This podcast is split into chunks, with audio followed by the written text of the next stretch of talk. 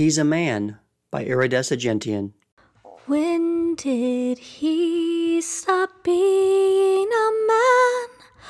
What do you see when he stands in front of you? Hunted now, there's nowhere to flee. If you find him, what will you do? No matter what you say,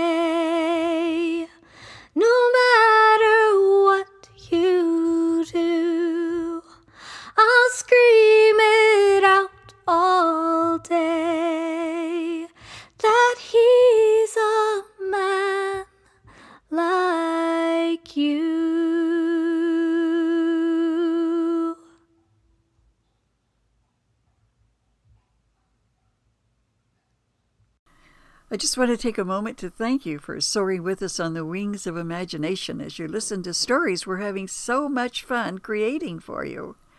If you enjoy what you hear, take a moment to subscribe to Mojave Beach Productions on your favorite podcast app. And thanks a million.